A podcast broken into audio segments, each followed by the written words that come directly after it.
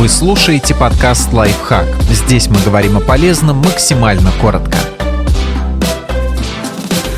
Как побороть аллергию без лекарств?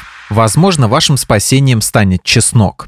Определите триггер и избегайте его. Попробуйте выяснить, что именно заставляет вас чихать и обливаться слезами. В своем расследовании можно ориентироваться на времена года и то, как часто проявляются симптомы. Например, если аллергия возникает весной, поздним летом или в начале осени, а в другие периоды вы живете спокойно, скорее всего это полинос. Если же нежелательные реакции есть в течение всего года, возможно их причины домашняя пыль, плесень, контакт с животными или что-то, что вы съели. Лучший способ обнаружить триггер – сдать анализы на аллергены. Выявив вещество-раздражитель, постарайтесь избегать его.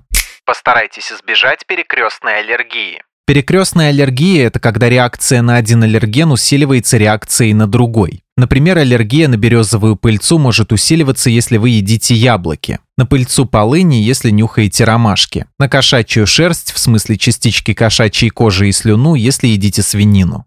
Чаще ешьте лук и чеснок. В этих овощах много кверцетина, антиоксиданта, который по некоторым данным подавляет высвобождение гистаминов. Так называют особые химические вещества, ответственные за развитие аллергической реакции. Попробуйте добавлять лук и чеснок в пищу, возможно, они станут вашим спасением. Но не факт, исследований их эффективности все-таки маловато. Добавьте в пищу розмарин. Одно небольшое исследование показало, что прием экстракта розмарина может значительно уменьшить неприятные симптомы при астме, сложно поддающейся лечению, в том числе аллергической. Участники эксперимента отмечали, что стали меньше кашлять, почти избавились от хрипа в груди и выделения мокроты.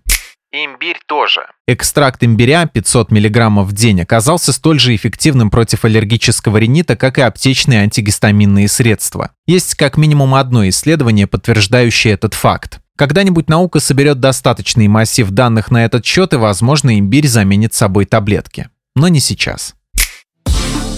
Подписывайтесь на подкаст «Лайфхак» на всех удобных платформах. Ставьте ему лайки и звездочки, оставляйте комментарии. Услышимся!